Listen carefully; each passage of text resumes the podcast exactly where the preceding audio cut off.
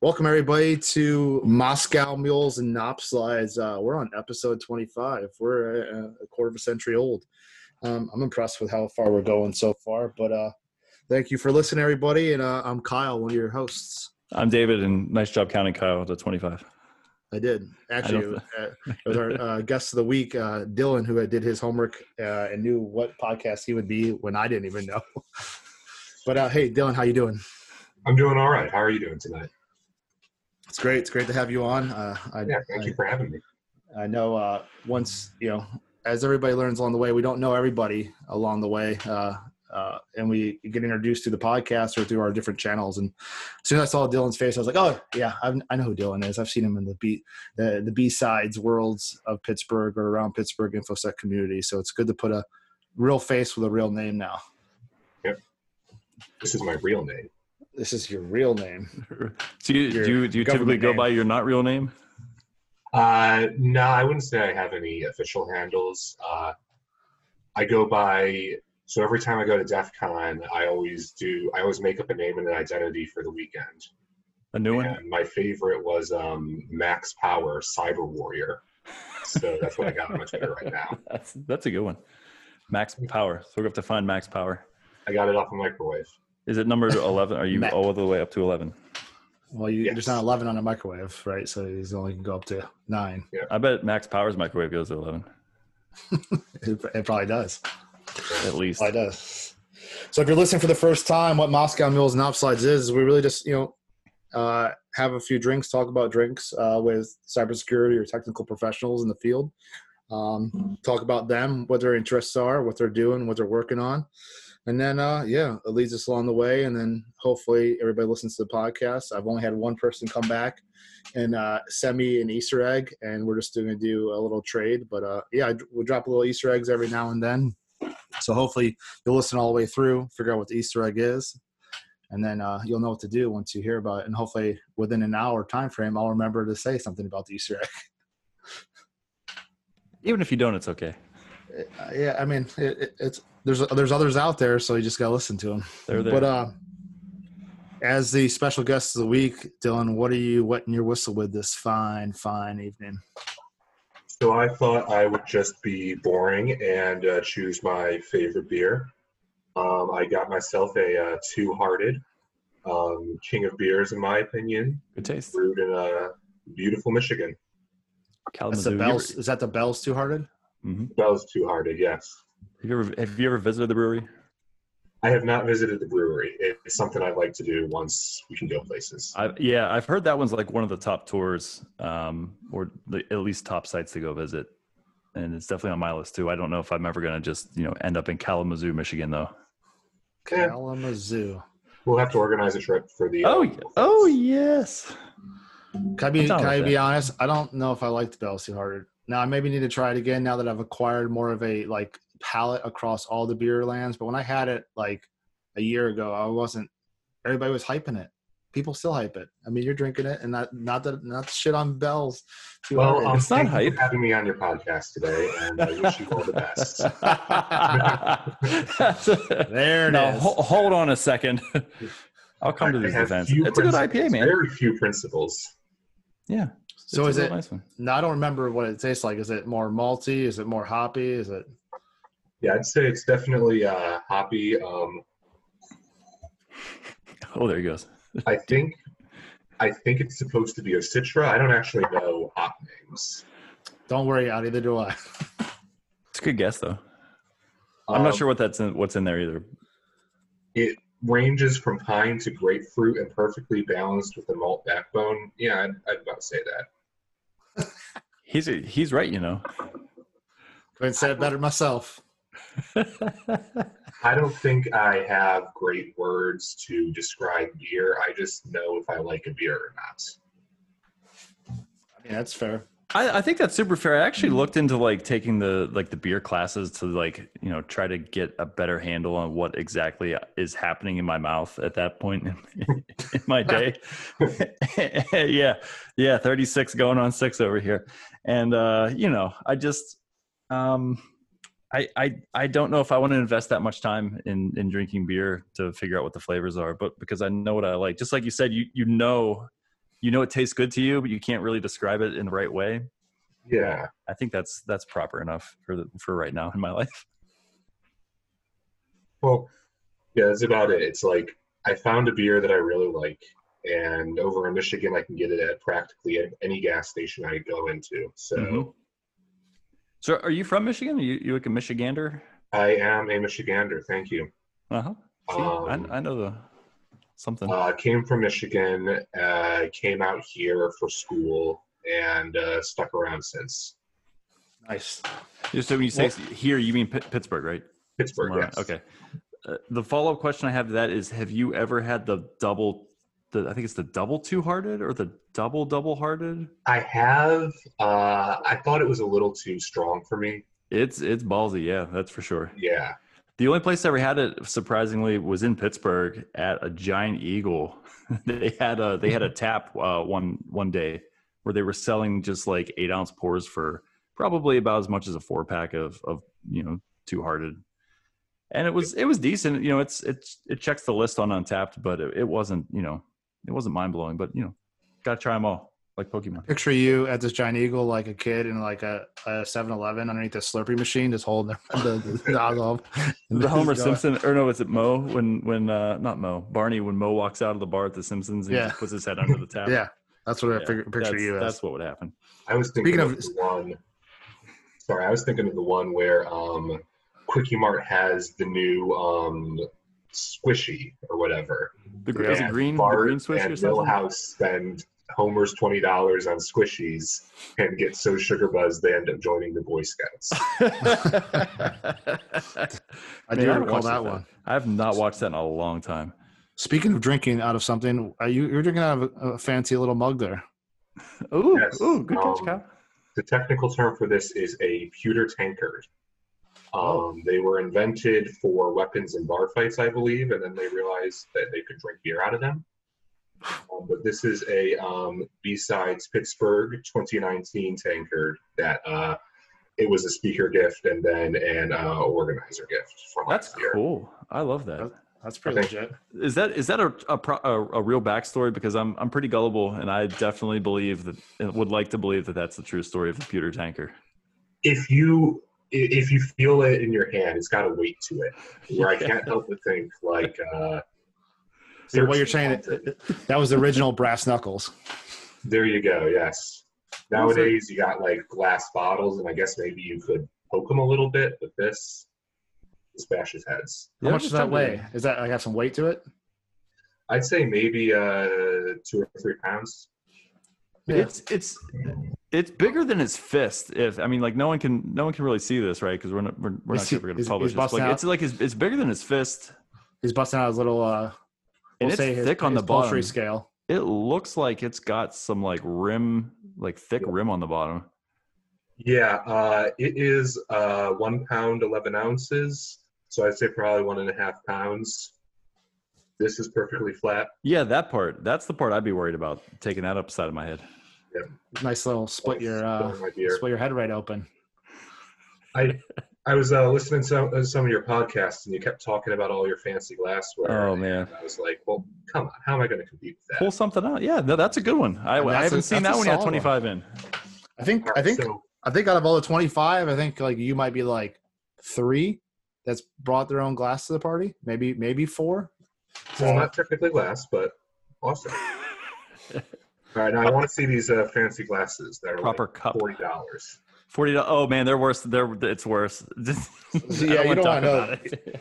You don't want to know the investment on some of these yeah. glasses. I mean, I think I've only bought a few aftermarket. How? Why don't you go? Why don't you go first today? Oh yeah, I'm, yeah, all, I'm always all first. Right. All right, yeah, I'll go first. Uh, So yeah, uh, well, I'll start out with the beer, um, and this is this is complete troll mode, and it was actually my last one, so that's why it makes great sense. But, uh, can I get you a pumpkin beer? Fuck you! I, I can't stand pumpkin. You know what? I got, hold on. But, no, no, no. You go. But, you go first. Yeah, yeah. But what makes this better though? It's barrel aged, right? So that's why I actually bought it, and it's actually not too bad. I was hoping for a bigger. Uh, Uh, A B V, um, it's only seven, only seven point nine, but like some of them you can get up there in like the elevens, right, twelve range. But uh, this is actually from East End uh, Brewery, right over there in uh, sort of East Liberty area. right, kind of off uh, Frankstown Road. It's like kind of like tucked in this little pocket. You'll drive right by it if you don't know where you're going. The street, you park literally half on the sidewalk, half in the, in the uh, street, because there's not much parking at all. But they have a cool outdoor space. Was there a few weeks ago. Saw a friend, Josh, who we'll have on the podcast as well. But, uh, yeah, and, you know, drinking this out of in, in tradition of Halloween, I, I had definitely have a subset of Halloween glasses I've been collecting. But this one was um, – I've liked the movie, but obviously Dina has, like, is a, a really likes the movie. And then I've got – I've seen – since I've seen it probably, like, since we've been together, I've probably seen it, like, two dozen times. I appreciate the movie a lot. Uh, but uh, Nightmare Before Christmas, I have a uh, glass mouth Nightmare Before go. Christmas glass. But what's a cool thing about this, it glows in the dark. Not that I'm ever going to be drinking in the dark with this glass, but it definitely glows in the dark. But uh, you take and I like it because it's a, I don't know, what do you call this, David? Uh, it's a stemmed glass, but it's kind of like a sixteen-ounce stemmed glass. I, I can't see it. Is that a snifter? Oh, yeah, it's uh, it's sniftery. It's those like, um, oh, geez. Like, yeah, uh, like a like a, like a cognac glass, but not, I don't know, it looks like a. It's basically just like a, it looks like a Belgian glass, kind of just like yeah. fat on the bottom and, and like tapers to the top. Yeah, I can't think um, of the proper name of it right now. I thought you were going to pull out the um, what's what's the movie with the three witches? That's I couldn't get that glass. That's Hocus Pocus. Hocus that Pocus sold out. I remember seeing that when I was a kid, and I, I think that might be the only Halloween movie I've ever watched. Uh, really? Yeah, some would argue that yeah, Nightmare Before yeah. Christmas isn't really a Halloween movie yet, a Christmas movie, right? Like, so it's hard to. It's like Die Hard. Is that a Christmas movie? Oh, of course it is. That, there's no debate there. Yeah. Is it yes? Yeah. Got two yeses. But this is uh this is more, you know, those that hate pumpkin and beer, like uh, David does. This one is definitely heavy on the spice, but I, I got it because it's, you know, barrel aged, and uh, I like the taste of bourbon, right? So it it gets that nice back end. Is it bourbon barrel though? Does it say? It doesn't matter. It just says barrel. It probably sorry, took a rain barrel. Sorry, no, from I, I lied. I lied. It does say bourbon barrel aged. There you go. I thought I was thinking, does it say which type of bourbon? No. No, that's fine. I mean, they usually stop short of that. It's just like whatever they can get their hands on. But it's uh, it's quality. This it is, looks I good. Think I, I think I got a four pack and I drank all but this one. That's kind of the problem that I have with the pumpkin stuff, and this is this is where I wanted to go real fast. Uh, I went to the store for a, a, a, I had to load up for a golf trip last week. And as I'm going there, like as I'm ready to leave the house, my wife goes, "Hey, if they have any pumpkin cider, can you bring me some?" It's like, you've got, you've got to be kidding me. I was like, the pumpkin cider, that's two, two fruits technically that you're mixing together. I mean, like kiwi pear, you can do that, but you can't, pumpkin doesn't go in cider, right? Does it? No, it doesn't. I don't think it does. Is that a thing? What, I like myself some apple cider vinegar, or not apple cider vinegar, apple cider but, vinegar. Apple, but apple cider. Uh, so, so I, I get to the I get to the place, and like there's two two or three brands of pumpkin cider, and I bring home a I think I brought home a six pack because she wanted to mix it in some stuff and make some fancy, like, you know, fall drinks. She took one sip out of that first pumpkin beer can or pumpkin cider can and was like, "This is nasty." Like, what what am I gonna do with the rest of these five things now? I'll, I'll share them with my friends that love pumpkin cider. All, all of them. Yeah, just give each of them one beer. I won't even be able to give them one. Especially Dale. Shout out to Dale if Dale's yeah, listening. Dale. Yeah, yeah. I met up with Dale. Dale last week from the first podcast. Dale, to get Dale a, uh, a, a pumpkin beer. He's a, an avid listener, and he the first thing he said when he looked at me this past weekend was, "Hey, man, can I get you a pumpkin beer?" I'm like, God damn it, Dale. So shout out to Dale. Hi, Dale. Hey, Dale. Anyway, I guess I'll just go since I'm still talking. I'm just never going to stop. This was kind of an accident. I, uh, I'll do my glass first. I grabbed a, the Beer Zombies out in Las Vegas. I think we may have talked about them before. They're like the only yeah. true craft brewery out in Las Vegas, Beer Zombies. They partnered with uh, Black Ninja Design and The Answer to oh, make really? this Umbrella Corporation glass. So it's like the uh, the Umbrella Corp logo from Resident Evil. And I just grabbed the glass. I, I don't know what did it for me today, but I I just, that's like, you know what, I'll I'll pull a tumbler out. Uh, it's in this nice little like eight to ten ounce thing. And uh, I thought to pair that, I'd get this Hitchhiker Zombie Cocktail beer. It's called Arm's Length. So we're going to go a little little Halloween. Is that is that a new one? I think it's a new uh, one, right? Or no, recently? They, they re-released it, yeah. Um, it goes really well with spicy foods. I remember that. I don't know how I like it by itself, but Is that one of those Rascal fourteen ounce tumblers? No, I think it's less than that. Really? It might be less. But anyway, I'm going to give this a go. Had this in my fridge a while. Time to drink it. Yeah, but tons of glasses. I've been getting a bunch. They've been showing up because I did a bunch of pre-orders. Mm-hmm. And all of a sudden, they just like one day, literally like four showed up. So I just keep blaming them on Dean now. I'm like, Dean, all your glasses keep showing up, you know? Yeah, they love that. You see those posts in the forums where like, hey, uh, I didn't beat my mailman home today. And my wife found my boxes. And you see the text message like, hey, another one of your beer glasses is here. And guy's like, not my beer glass. Right. Must have been a mistake. Must have been a mistake. But uh, yeah, I want to know how this tastes though before we jump in. Like I said, I'm not really sure what a zombie cocktail is, but it's pretty good. It's um, I want to say pineapple, little little little corpse reviver. A corpse reviver. I've had a brain hemorrhage before. Brain hemorrhage, yeah. That that got me messed up in Niagara Falls once. I think I was nineteen. Uh, so the Canadian side. Oh yeah, right. Just every, uh, what was the place called? Like the Magic Mushroom or something, or the, the South Detroit. South Detroit. That's not even. It's not even a place. Eight Mile. Uh, it's supposed to be rum and brandy is the main alcoholic ingredient in a zombie. Oh, I can I can get part of that. It tastes a little bit fruitier to me, but it's it's good. I like it. Nice little Halloween theme. It pairs really well with uh, with spicy food. So if you can get this in Pittsburgh, I would uh, advise you to pick up a four pack. And what was that? The um, what zombie? Our arm's length zombie cocktail. Okay. Hitchhiker. Yeah, I'm a big uh, spicy food fan. Oh, it's it's great. One of my one of my favorite beers to have a, a spicy uh, dinner with, even though we don't awesome. do that a lot. I'll check that out. Does A A Ron not like spicy food? No, imagine that. No.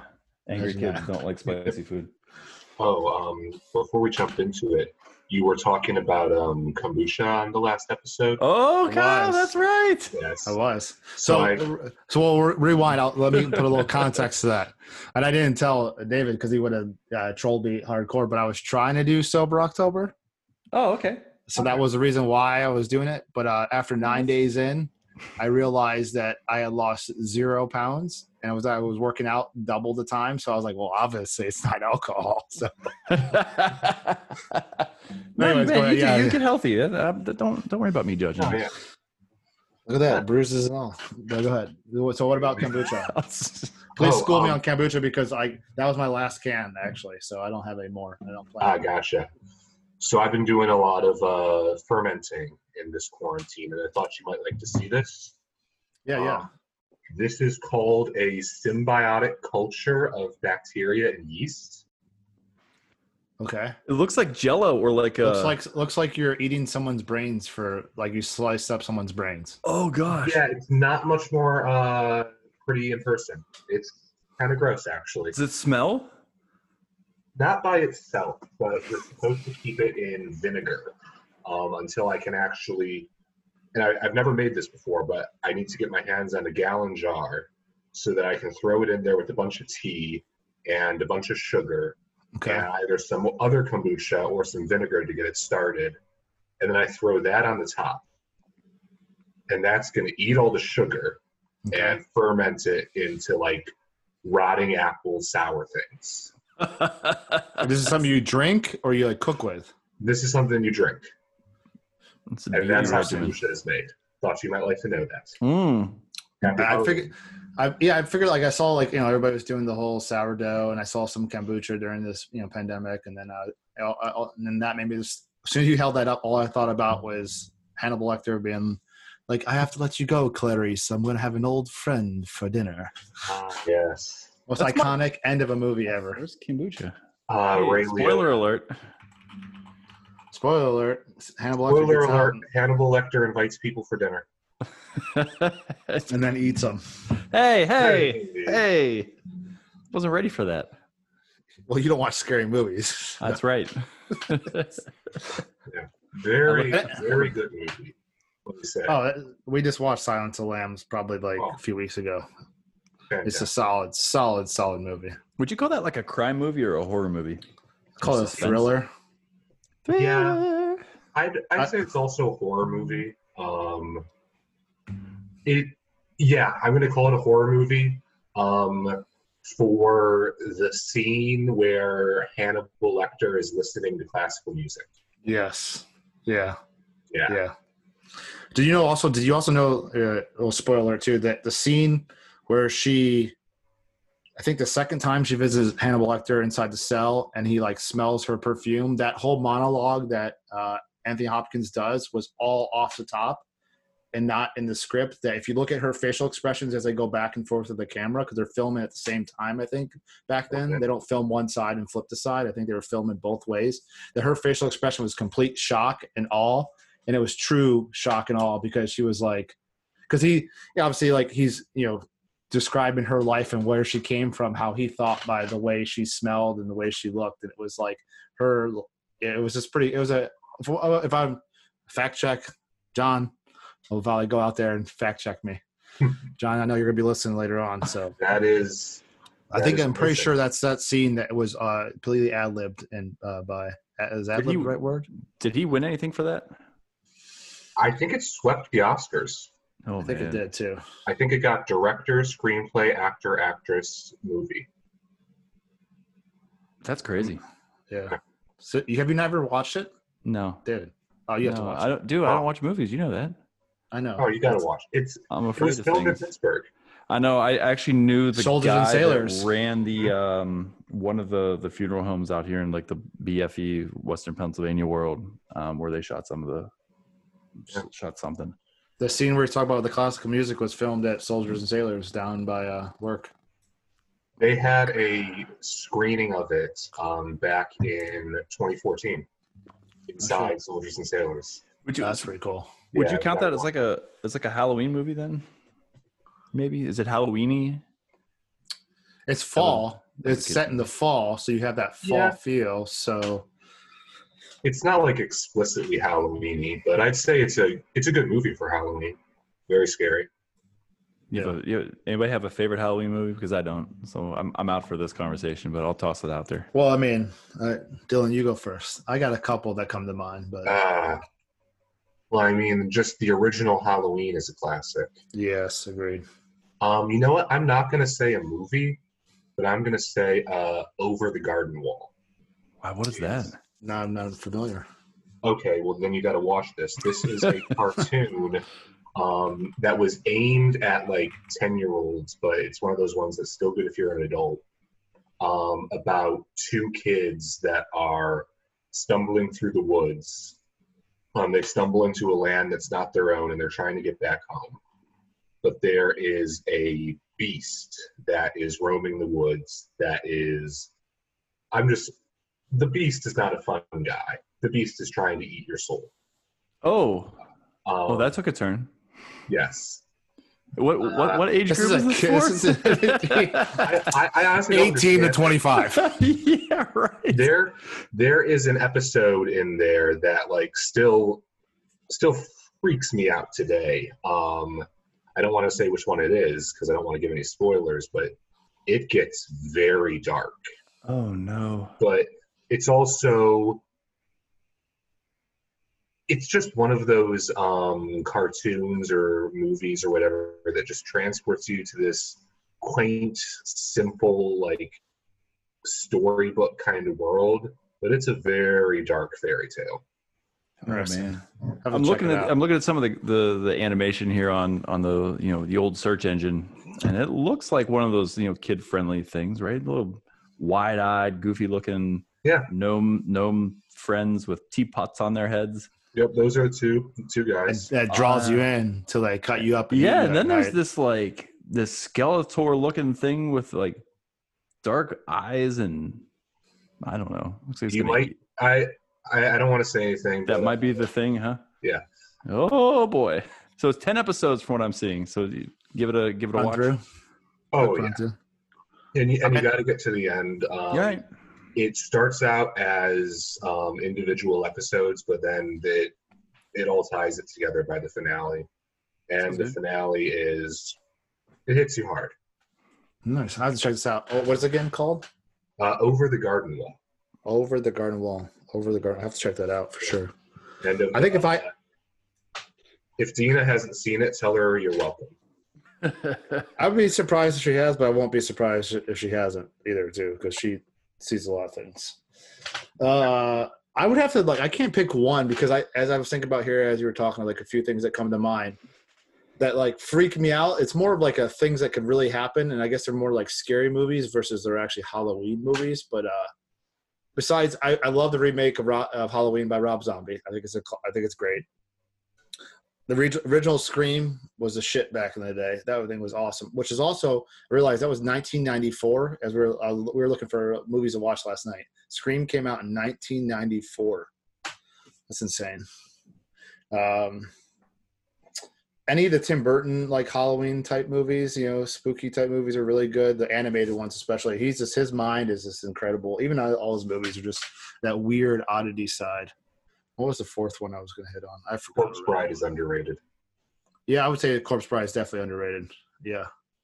Damn, I had a fourth one, but I forget what it was. But those are all, oh, Beetlejuice. You can't go wrong with Beetlejuice. Oh, Beetlejuice. More of a weird movie, but still, another Tim Burton. I guess I, I would have classified under Tim Burton, so. I think my favorite Halloween thing is probably uh, Great yeah, Pumpkin, Charlie Brown. That's probably about as good as it's going to get for me. It's as scary as it's going to get you're, for you. You mean, you're talking about anything that's scary being a, you know, Halloween movie. That's like any movie where somebody dies or skis or goes into the woods just on a walk. Like, that is literally any movie for me is, is considered a Halloween movie. Gotcha. Oh, I know are the my, other one I was going to say. Are my fears in here? Yeah, yeah, all your fears are in there. Texas Chainsaw Massacre. Mm. Not the original Not the original one, the remake that came out. Not The Ring. I don't think I ever saw The Remake. Ooh. Rain.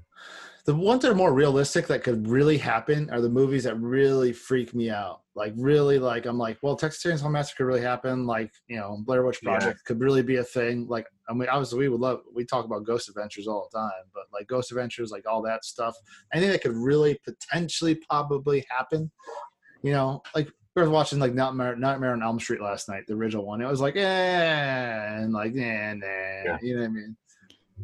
Oh, good movie for its time. Like, I get it. It was ninety-four percent on Rotten Tomatoes, but like, if I had to rate it now, I would not give it ninety-four percent. Yeah. Uh, if we're talking about just horror movies in the context of things that could actually happen, The Shining. Yeah, um, oh, of course. And Absolutely. the the Stanley Kubrick movie, where there aren't the same um, supernatural forces that you have in the Stephen King novel, but. Absolutely. Uh, yeah. So this this one get this so so you say The Shining. This one gets at people because do you have you ever seen the remake done by Stephen King? Because he was so pissed that it, it had the guy from the T V show Wings back in the day playing yeah. that Nicholson character, and I Stephen King was actually that. in it. I haven't seen it, but I've. Uh, you need to see it because I think it's it's near as good as the original one, but. People that love Stanley Kubrick and, you know, Jack Nicholson and the original Shining are definitely yeah. going to shit on me for saying that. I mean, Dina does all the time because I haven't got her to watch the other one. The other one's really good because it was like – because Stanley Kubrick didn't like Stephen King, so he, like, changed a lot of little things just because he knew yeah. it was good, like a little stab at Stephen King in the in the making of the movie. Why did he agree to do the project then if he was just – if he hated Stephen King so much? I don't know, but like, and this is because Dina tells me this. This isn't Kyle knowledge coming in. This is like re, you know, back check Kyle. Yeah, this is coming back from Dina telling me. But like in the book, you, you know, he talks about as like the car's rolling down, it's like a red beetle, and then and Stanley Kubrick used a yellow beetle, like just little things that he knew because Stephen King, I guess, is very particular about what his movies are made, like to be very close to the actual book itself. So the fact that Stanley Kubrick like went just a little bit off kilter, yeah. I think is what bothered Stephen King. But all the Stephen King uh, listeners out there, all six of you. Um, and that's also um, you're, this is coming from Stanley Kubrick. Like the, whole, the guy's whole thing was perfectionism. So oh, yeah. Yeah. anything that deviates, you know, is one hundred percent intentional. Yep. Yep. And this is what happens on this podcast where we just start See? talking about random crap. See, we're, we're, we're, we're nearly forty minutes in, and we, we haven't talked a, a minute about you, Dylan. that that's is by design. I am that's, a perfect, that's a perfect transition that we can go back because you kind of highlighted a little bit. So you came from Michigan, and you went to school here. So how did yeah. you get into what you're doing in the InfoSec world these days? All right. So the short answer to that is actually uh, nope, Dave the Kennedy. Long answer is just fine. Well, all right, fine. Um, so I was always interested in security as a teenager. It was one of the, like, teenagers do dumb things on the internet. Um, but when I came to college, it was with a general engineering degree. And at the University of Pittsburgh, you're not required, you're not allowed to choose your field of engineering until your sophomore year. Mm-hmm. So I came in um, having just watched Rick and Morty, which had just come out in my final semester of high school. I was like, I want to do science. Um, yeah. Like, you have this idea. But I was still interested in in computers and in hacking, and there were a few things in the news that were looming large in my mind. Um, Stuxnet, um, I was absolutely fascinated when that broke. Um, I thought it was just the most incredible thing. Uh, and Snowden uh, had happened while I was in high school, and I was getting very concerned about um, very concerned about privacy and about um, free use of the internet without surveillance. And so I skipped class, I'll admit it, freshman year, to go see a symposium at Pitt with um, David Hickton, uh, who was, I believe, a U S attorney at the time, and uh, Dave Kennedy. And I'm sure you uh, both know Dave. I think I saw some, either one of them, and I can't remember who it is, do a, a presentation. Was that at, um, oh man, Mal, what, what, what, you're gonna have to, you're gonna have to edit this out. Mal, what the, what is it that, that we, we put on? The malware conference. Holy crap, I can't remember the name of it. Oh, the Malware Tech Exchange. Yeah, the Malware Tech Exchange. Okay, hold on. Let I'm me, not editing shit out. Yeah. That's so good. Yeah, I, I, so he, he started talking about Rick and Morty, and then I got all just backwards. So I think I think that I had seen or have seen, is that the right conjugation? I don't know. One of them speak at the Malware Tech Exchange in Pittsburgh at Carnegie Mellon on uh, the indictments of the Chinese hackers. Okay, um, so is that the Attorney General was all I think about it was the indictments him. of the Chinese hackers? That would have been Hickton then. Yeah, I think was, it was Hickton. It was, uh, he was big in cyber stuff, Hickton. I yeah, remember that. He's um, at Pitt now. Is um, it? Yeah, I heard that. I think I did know that too. Pitt Cyber, uh, running yeah. a program uh, focused on, I believe, cyber law. Um, am I going to have to take a drink every time I say cyber? Yep. Yes. Cyber. Drink. Yeah. I hope one day people do make a podcast out of our drink or drinking game out of our podcast, or podcast out of our drinking podcast. There you go. Analyzing uh, Moscow mules. Where we never drink a Moscow mule. I think that has to be an unspoken rule now. Oh, it is. We it's already now, it's it's now spoken. Uh, and now okay, it's spoken. Gotcha. See what you do. Um, so, yeah. Dave Kennedy uh, of Trusted Sec out in Ohio um, came in and did a presentation on penetration testing and social engineering, where he showed how he was able to um, break into various computers doing various methods. But more importantly, um, he showed that, like, this could be a legitimate career for me. And I remember very strongly that I was watching that, and I had that sort of feeling that it's like, I need to be doing this right now. And so that was just the moment where I'm like, that's it. I'm going into security. I don't know what I'm doing, but I'm going to find a job in this field. Yep. I would, I would kind of agree that I, th- I think my uh, interest kind of fell a, a similar line. Like, I wanted to do something after nine eleven, and I just didn't know what it was going to be. I just, you know, wanted to help out somehow, and end up, uh, you know, in Maryland and working for the government. You know, that just kind of happens. Like, you just, you just, you know, you just feel compelled. Like, I, I, I can, yeah, I can kind of feel, uh, you know, uh, I don't know. I, I, I feel very similar to, like, what you're, what you're saying. I can connect to that. Um, I, I think when you said compel, that is the best word. It's just like, like I knew when I was watching him that if I went into another industry, I would want to be in security. Mm-hmm. There's that. There's always that that changing moment, that moment where you're like, this is what I want to do. And like, I, sometimes you like you don't know it until like later on. And like retro, retrospectively, like we've all looked back and like, I mean, I know my moment was in undergrad and my R A was building like supercomputers with Xboxes. Yes. He ended up, he ended up starting Adam Cicchetti. Uh, shout out to Adam, who's probably not going to listen to this podcast, but maybe we'll get him on. He started Deja Vu Security, was one it wrote the Peach Fuzzer. And then I think his company was just bought by Accenture in the past year. So there you go. You know what I mean? Not too shabby to be built, bought out by one of the biggest consulting companies in the world, right? Ooh. But I, I just can't imagine you just like, you walk into a dorm room and it's like, oh, what the, what is that? Yeah. That looks awesome. I had some really cool R As because we used to get drunk all the time as freshmen. Like they just imagine that. Imagine that. I skipped class. You got drunk as a freshman. We're all confessing our sins. I don't, I'm not. I didn't. I didn't. I didn't say I did. I said we all did. oh, oh, we did. I wish. I wish you could ask all of them. Hey, did you guys do that too? And like, no, just Kyle. That's right. That's right. The royal we. So without yeah. going too deep, so what do you what do you doing? The, like touch on these days. Um, you know. Sure. What, um.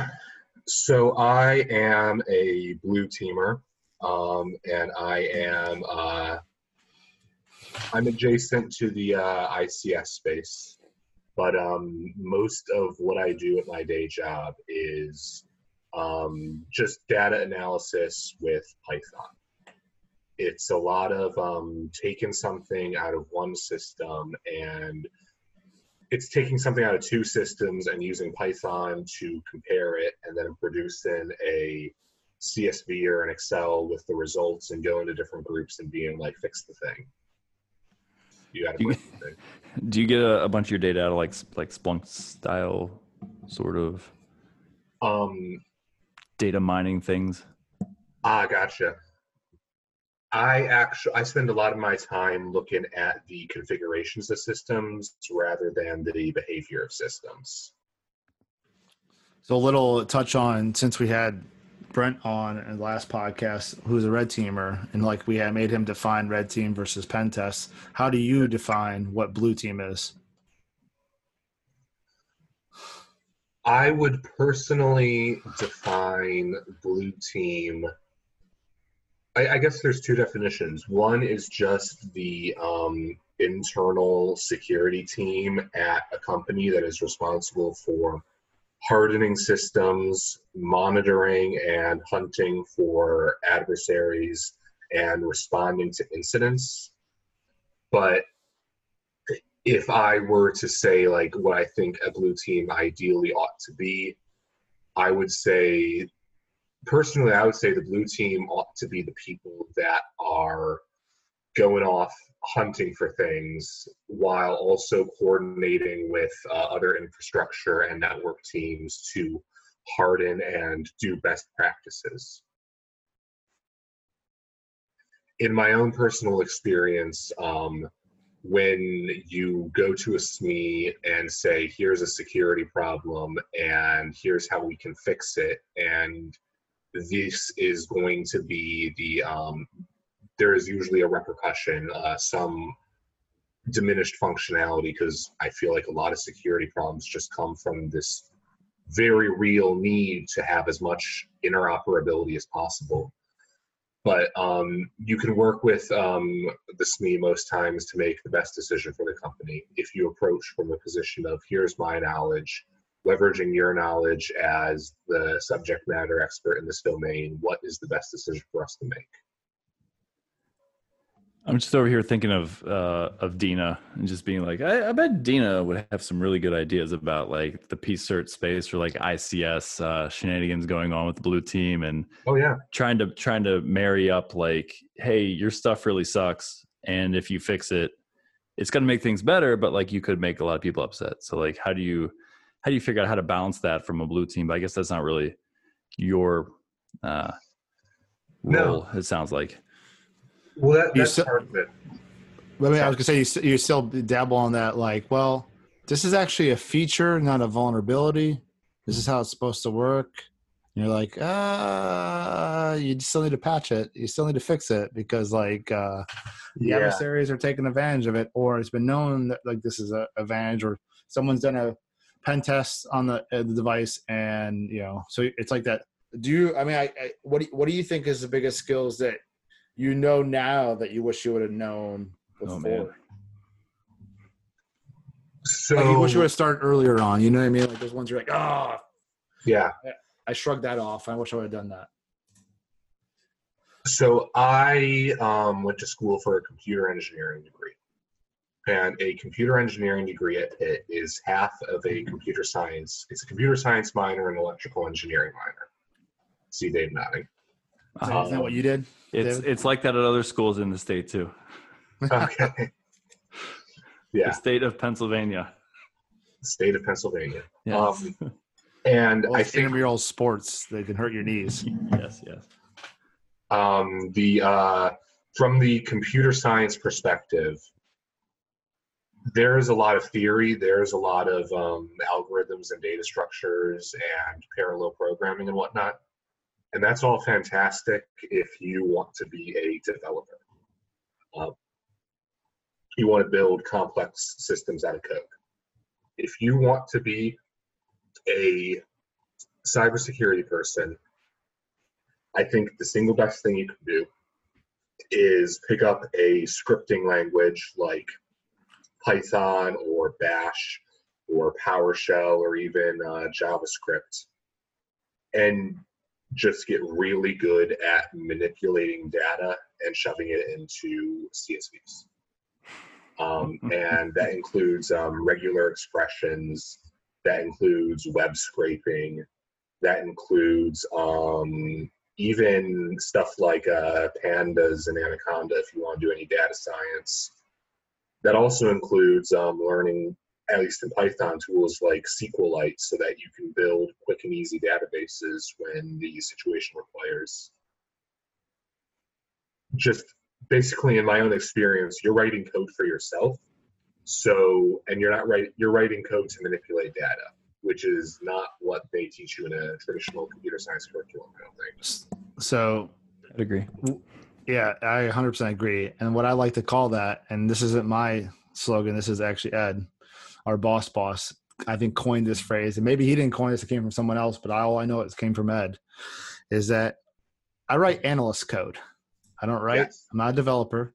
I wrote code that works sixty percent of the time, every time. And for right? It works for me. It's something that I can read. Yep. And, and I, I can, can explain do. to you how to do it. Yep. Yeah. If I have to, if I have to take Dave, I know Python, I would say relatively well. If I had to take David's Python code and try to like understand it, I'd be really pissed because I'd be like, why the hell did he do it this way? I'd be telling you also that way. you uh, didn't grab my code. My code is the C code and you need to compile it first because I'm not good at writing Python code. Right. So like yeah. anytime I read anybody else's Python, I'm like, why did they do it that way? Like we didn't have to do uh-huh. that way. And I remember when I worked my first open source project, when I spoke at Black Hat Arsenal, the one guy was like, why don't you got, why don't you make another script like for that, like a kind of like a class file for that. And I was like, I don't know, because it worked the way it did. Like, and it made sense. Like when I abstracted up from like a developer standpoint, you're like, oh yeah, if I do it this way, it's so easy. I don't have to like, you know, repeat myself or blah, blah, blah, blah, blah. Right. You know, developers are going to jump on me for this, but like, I'm not a developer. I know I'm not a developer. So oh, I wish yeah. I would have had better, you know, you know, if someone's going to quiz me on Python, I'm like, don't quiz me on Python. Cause I know you're just going to Stack Overflows too. My job is knowing how to combine Stack Overflow together, and I'm not joking.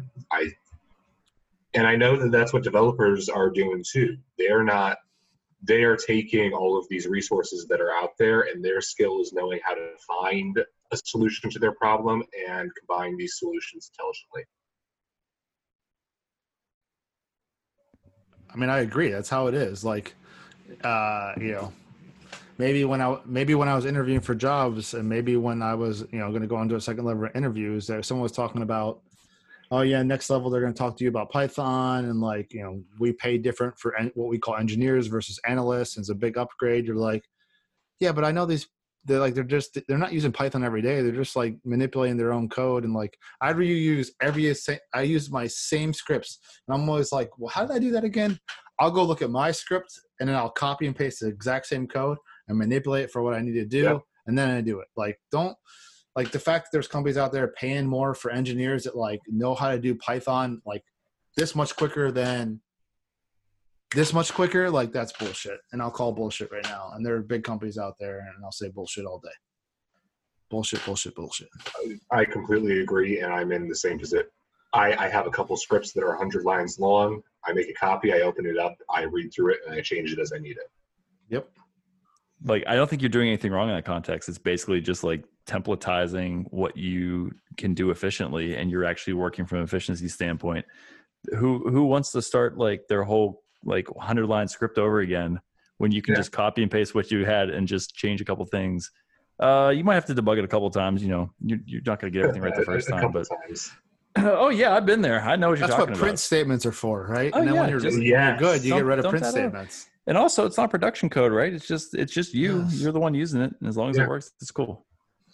Um, so I can think of two things. Number one, you ever read uh, Snow Crash? I don't read anything. Excellent book, including emails. I don't even. God. Got me again. Um, they talk about how most of hacking in the hero protagonist's view is is just taking your old code and changing it just a little bit to adapt to a new situation.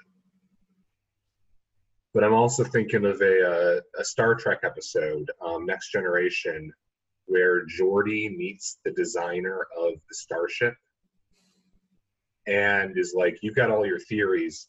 I'm an actual engineer responsible for getting this thing working on a daily basis. I just do what I just do what works." Yeah. Analyst code. Analyst code. That's like, right. If someone's like, "Tell me how you like a regular expression, the written for like, you know, an I P address." Yeah, I remember that. But you're like, "Tell me how to strip off the six first spaces of this line in Python." I'm like, why are you using Python? Just use said and then give it to Python. Like, you know what I mean? Like, there's yeah. certain things that like, so like, I'm just thinking about this. You know, you this, can do this that. One interview that I was going to take, and like, you had to memorize all this stuff. And I was why like, would you, this, why? This, Yeah, exactly. That's, that's so useless. And they're for paying, an interview. and they're and they're paying their they're paying their quote engineers thirty percent more than their quote analysts to do the same job because they God, might be more man. efficient at Python than the next person. I have not. It. Dylan knows. That's it. That's it. That's ridiculous. But that's ridiculous. What you're describing isn't necessarily someone who's more efficient. It's someone who knows the theory a little bit better. Um, so David, you like working with C, you said? I love C. So I'm, uh, I, I basically, um, started my career with, um, you know, with my, my company in, in Central Maryland, where I was an embedded developer, and a lot of my time I, I spent in the C world. So, uh, coming from college, I did a lot of C plus plus and I didn't like it. I did Java for a semester of class just to get an easy credit, and that was fine. Um, And uh, I, I really found like, I really found myself liking just basic C, yeah. and, and using that, like it's easy. I know what I'm doing. I, I understand how to manipulate the data inside of there. There's no funny tricks. There's no pre-built packages yeah. that I have to install that, for things to work. It's just, it's just the compiler problems at this point. It's like, oh, well, hey, uh, you forgot to do this silly thing that, you know, you could segfault down the road if you access, you know, a double pointer the wrong way. It's like, oh, uh, don't worry yeah. about that. That's rarely going to happen. uh, you know, it happens one time, and you know everyone gets mad. C problems don't ever have any like security implications or anything. Uh huh. Not at all. Not at all. These things are fine. Yeah. So one of the as a that's a good you know segue into other things is that one of the things that you mentioned on your list that I have no idea what this means. This is my ignorance of probably this is my intelligence of internet balkanization. Internet balkanization. Okay, this is great. You are um, interested in the balkanization of the internet, is that correct? I am interested in the balkanization of the internet. It's happening in front of us. Um, so I'm not getting this data from primary sources. This is from books that I'm reading. But as I understand it, the internet was a It was a project out of universities funded by the military to test packet switching technology. And they built something called the ARPANET, which was a bunch of universities talking to each other over packet switching technology. And then um, Al Gore um, invented the internet by giving them more money to expand it. Oh, um, did you know that the um, first multimedia file shared on the internet was um, a digital music composition by Al Gore? No, I didn't. What was it? Yeah, I don't know. Um, it was just him uh, playing around with the drum, and then they shared it to the Senate as a um, show. I uh, I heard he also saw a man-bear pig once. He did, yes. But yeah, from the um, very beginning, um, the internet has, or Al Gore had a hand in developing the very earliest algorithms for the internet. Algorithms, yeah. I apologize. Yeah, that was so good. I apologize. Anyways. See, I'm gullible enough. I was with you the whole way. I was like, God damn, Al Gore would do that. He was that guy that was like, oh, I mean, gonna, it, hey, man, it, listen to me beat this it, drum. Wasn't like nineteen ninety-four he did like put forward the bill? That's why we all joke about Al Gore starting the internet, like, but it really didn't I start the internet. It. Like, he, like Howard he just, Dean. He got them some more federal funding, as I understand it. Ah. Which, in itself, hey. that's a good thing. Thank you, Al Gore, for getting... Thanks, Alfred. hmm. Um... But anyways, and now this expanded throughout the world, but it's fundamentally community driven. It's fundamentally um, nonprofit organizations like the ICANN and the I A N A and whatnot that are developing the protocols and the systems that maintain this incredible global invention, right? Well, yes, I'm there. The problem is, and let me see if I can get this right, not all nations feel the same way. Oh, oh, I'm at, oh, tell me more. Yes. um, the U S favors a model, so I am told, where government largely stays out of the mechanics of the internet code and allows information to spread globally in a unified network. Whereas regimes like China and Russia um, are concerned about information that reaches their citizens, uh-huh. um, where they would classify information as a weapon, and they say that sending unlimited information to their systems is in fact a way of the U S um, executing actions against their regimes. So China and Russia favor a model where states have control over their internet within their borders. Um, an example is the Chinese firewall, where the Chinese government puts uh, hard limitations on what users can and cannot access. Um, so what this fundamentally means is that, in my understanding, the internet is becoming more fragmented, where China and Russia and other regimes around the world would like to say, okay, here is our internet, we control it, we tell how it talks to the wider world, whereas um, regimes that uh, support the U S and U S are, we should have a single global internet where information can run freely and nonprofit volunteers maintain the infrastructure. And we can also see an, an example of internet balkanization um, in Huawei, where China is a Chinese company. You is, mean Huawei? Yes. Which way? Wenwei. Huawei. Um.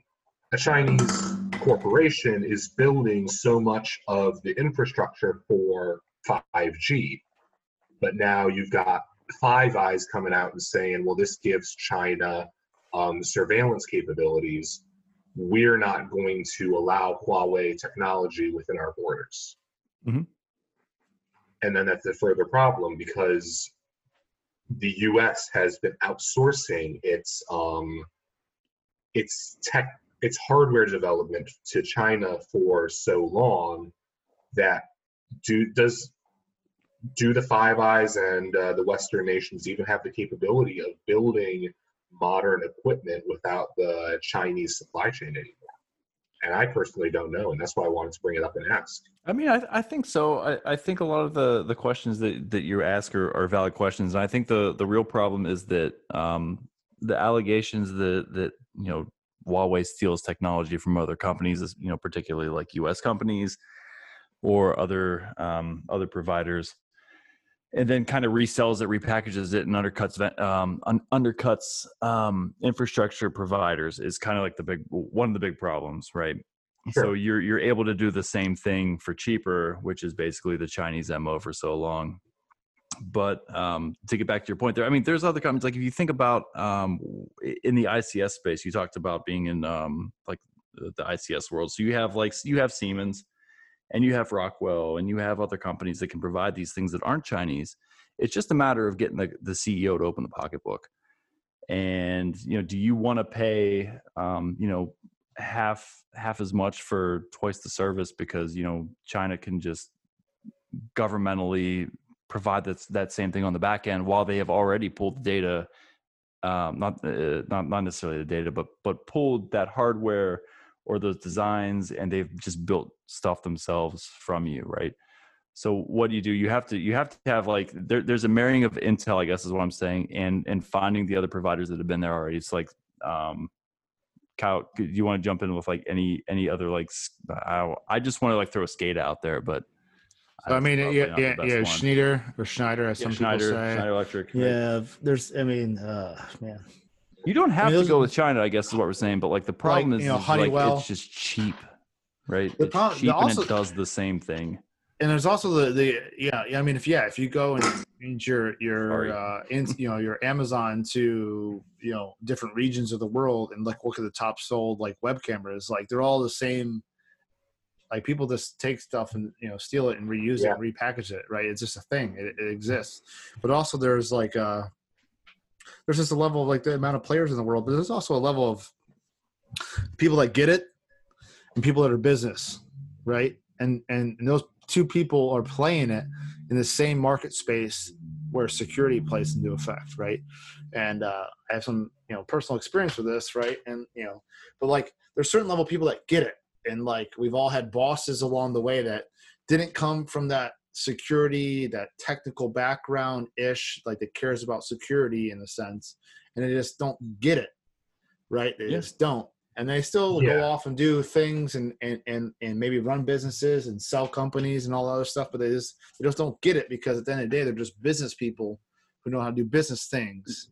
Yeah, like, I don't. Yeah, I think I think Dylan's right. He, sure. he brings up Dylan, Dylan brings up a lot of good points though about how like you know th- the way the free speech works in America is different than the way free speech works in China and North Korea and Iran, I mean, right? And they're they're not going to want to open up uh, their. Uh, I mean, they don't. They're not going to want to. This is fact. Factually, they they don't open up their yeah internet to um, the exchange of information that we're you know f- very fortunate to have in the Western world. And it's, it's, it's super unfortunate. Like we, you can't, how do you, I guess, how do you uh, make sure that that, I, do you try to even respect it? I don't even know. Like, I don't, I don't think that's the right way to live and the right way to tell people how to live, but you know, that's how they run their country. So how do you interconnect and make that all work? I mean, we, we just do, I guess. I don't like, know. I, yeah, we don't, but, there's not, I, don't, I think it's a good answer. I don't have a good answer. Dylan, do you have an answer? I have no good answer. Um, all that I'm concerned about is I see the internet um, fracturing, fragmenting. Um, I don't. Well, Huawei's a great polarizing example, though. I'm I'm sorry to I'm sorry to cut you in there. Like I, exactly what you're saying. Like I think I think using yeah. Huawei as a as a, a a pivot point here is is pretty important because they're definitely out of any of the telcos or the. the big embedded manufacturers. They're one of the bigger ones that's just like yeah. they have traction for whatever reason. They just have they have traction in the space I, and they're able to cut deals and they're they're just out there. Yeah.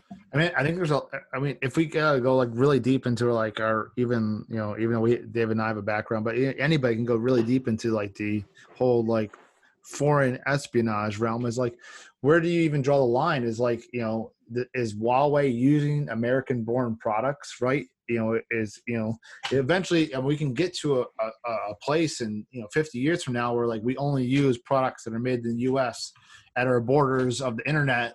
But, like, before that, you still have borders of everything else, right? And, like, other products. Yeah. So it's like, how good is your defenses? And it goes back to the, let's call it buzzword as it is, your cyber hygiene. Like, how well can you detect someone else doing something, right? But even then, when, how well can you even detect when you're all using the same protocol and there's a vulnerability across that whole protocol scheme, like the I P stack with the Ripple twenty and stuff like that? That affected not just, you know, Netgear or whoever else, it affected everybody using, you know, the uh, T C P I P stack, right? So, like, yeah, well, that's that's what I think is the uh, most fascinating part of this is who wrote the protocols.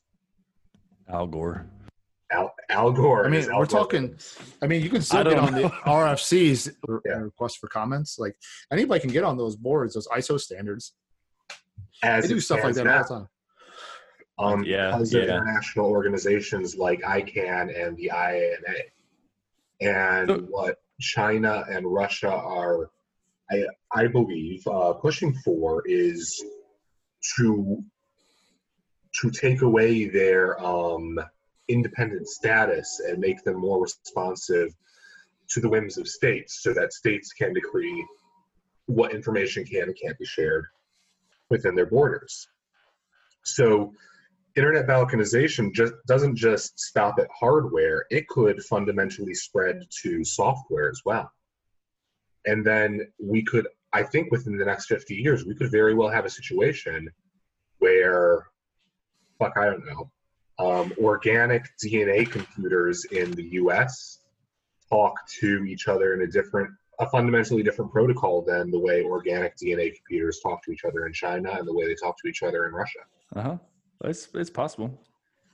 The, yeah, it the whole thing you're describing reminds me of, like, I, I think this is back when uh, there was the, the rumor or the story caught fire or whatever it was that, you know, Obama's giving away the internet. Remember, like, it's like two thousand, it felt like two thousand sixteen or something. And it's like, I think it was basically like they were moving ICANN out of U S oversight, or U S control was pretty much like the, the, the thing that, that started all this. I'm not sure what, what exactly happened, but I remember there being like a date where it was like, oh yeah, now the U S doesn't have control of the internet anymore. Now what are we going to do? And here we are in twenty twenty and there's a massive shit storm of everything. And we're, we're not worried about this anymore. Thanks, Obama. Yeah.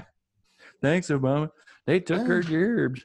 I, I think that, yeah, I, I do think I remember hearing about that.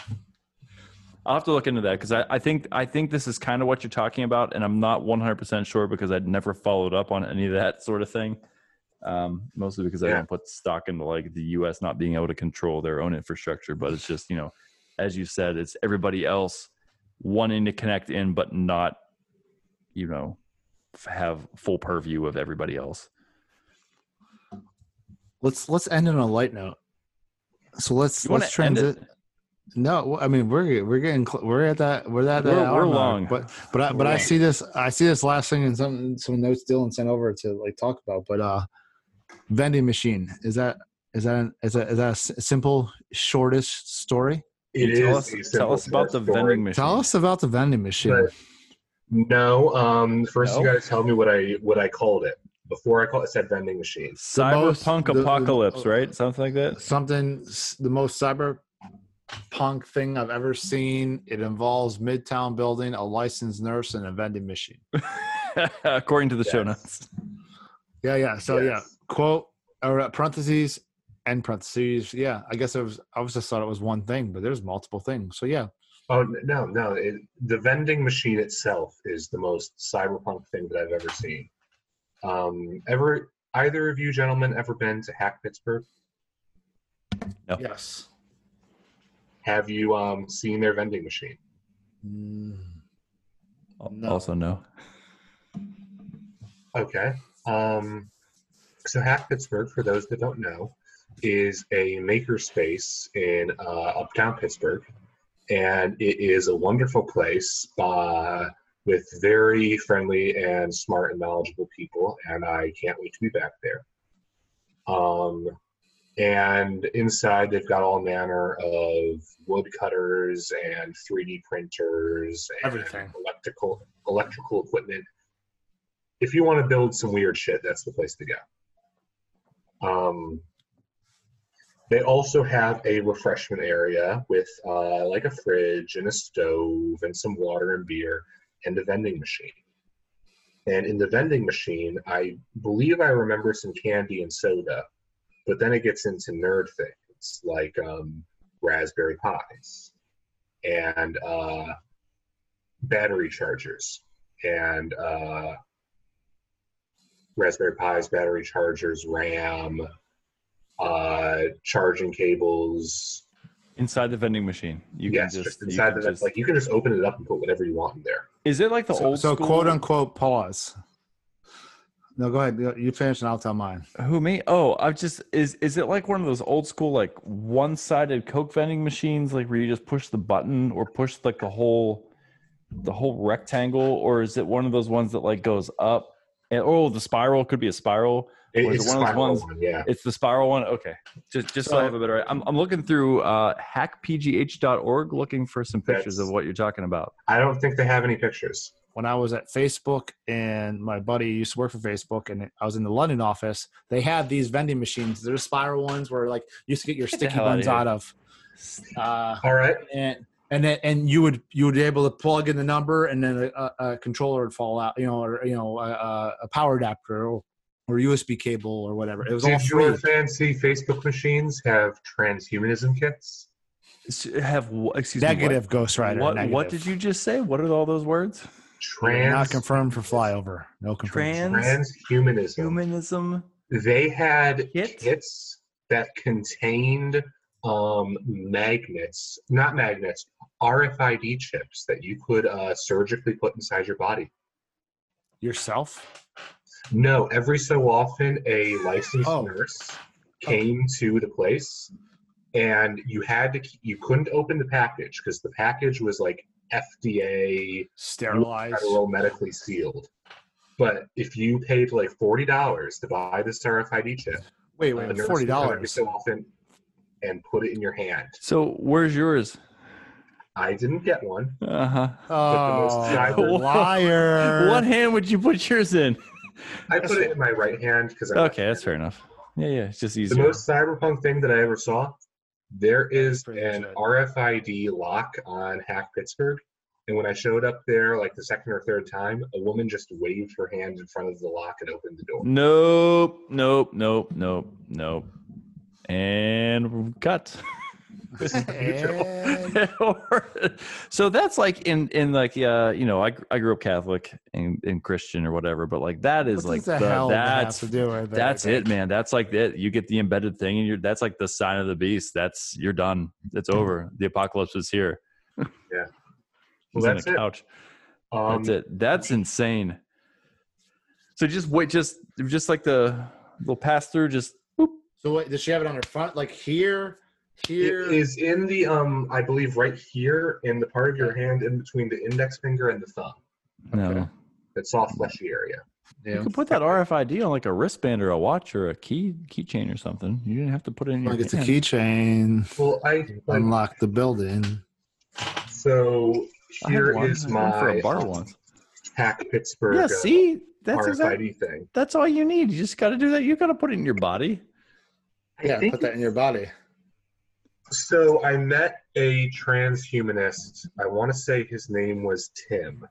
Wait, whoa, whoa, whoa, whoa, whoa. They call me Tim. What's a what's a transhumanist? It's the person in the cyberpunk world. I think that. Hold on, let me get this right. And I think that they like to, you know, do the the the U S B. Like you want to have a U S B in your body somewhere and download your subconscious into the internet. Yeah. Um. As I understand it, transhumanism is the idea that the um, biological form of humanity is not what fundamentally makes us human, and that we can and should um, upgrade our bodies with technology and enhance our abilities. And in doing so, we don't lose our humanity. We, in fact, enhance our humanity. That's How would you say that about your intramural knee? But my knees, my knees jacked, and I would take a cyber human knee any day of the week. Yes. That's a, that's deep, and I don't think I'm ready for that. I'm just trying not to die, Dylan. I'm just I, I don't want to die. Yes, that's basically my everyday life. It, twenty-five is reduced to that. Before we go down some deep, deep rabbit holes of great conversation, I think this is a good stopping point.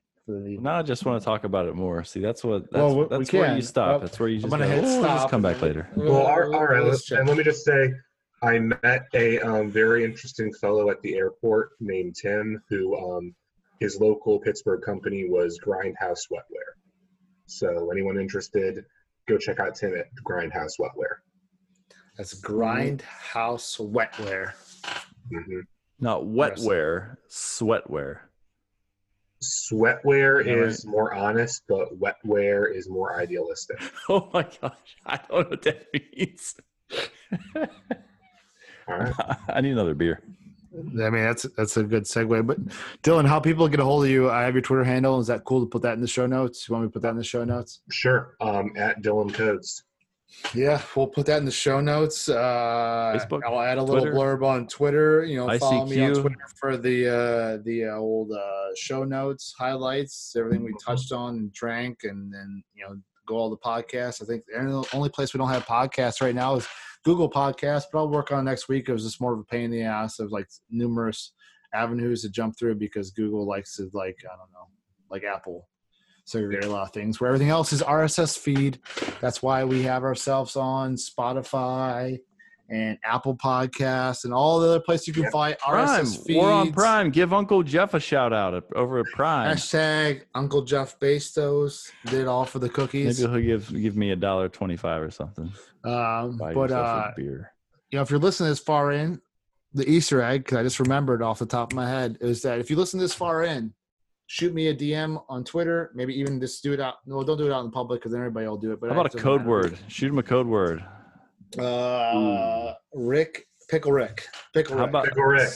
Yeah, Scary Pickle Terry. Rick. You guys, you guys start talking about like Scary Terry. You guys start talking about uh, Rick and Morty, and then Halloween. I just started thinking about Scary Terry. Scary Terry. Scary Terry. He wasn't that, he wasn't that scary. Code word. Just, code word is send me a code word. Scary Terry. Scary Terry was. We're scary. working on getting some uh, beer glasses, uh, Dylan. If you heard some of the podcast and you got that far, you will know that you'll be getting a glass as a, a guest on this to say, "Hey, thank you for being on the podcast." So we'll be sending beer glasses out. But if you're one of the people that send me Scary Terry, aka the first one, maybe maybe one or two, I will send you a beer glass as well to your P O box. To your mom's house, aka your roommate's house, and your race car bed, and whatever it may be. Yes. Uh, but uh, yeah, Dylan, thanks. Uh, this has been great. I mean, we Dylan, went, thank you. We went, yeah. we went everywhere and and and the crazy places, and I appreciate it. It's always great conversations because you never know where everything's going to go. Yep. But it's been a great one. Here we are. Thank you. Happy Thank Halloween, you. everybody. This. Yeah, uh, this one will be dropping uh, before Halloween, and then we'll have. Yeah, so actually this will be the, the last podcast before Halloween because the next one we record next week will won't be dropped until after Halloween. So yeah, happy Halloween, everybody. Uh, and like how we always like to end it, stay thirsty, peep. An empty beer. Cheers. Cheers.